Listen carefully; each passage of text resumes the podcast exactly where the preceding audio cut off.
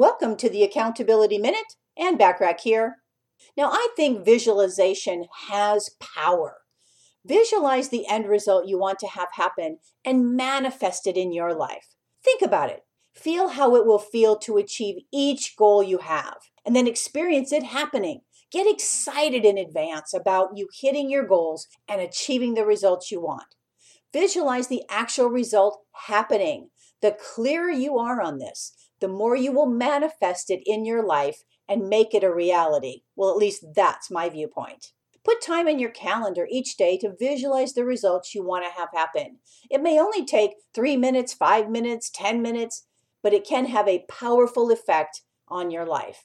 Manifest the things you want to have happen and enjoy the experience of seeing what you visualize come true.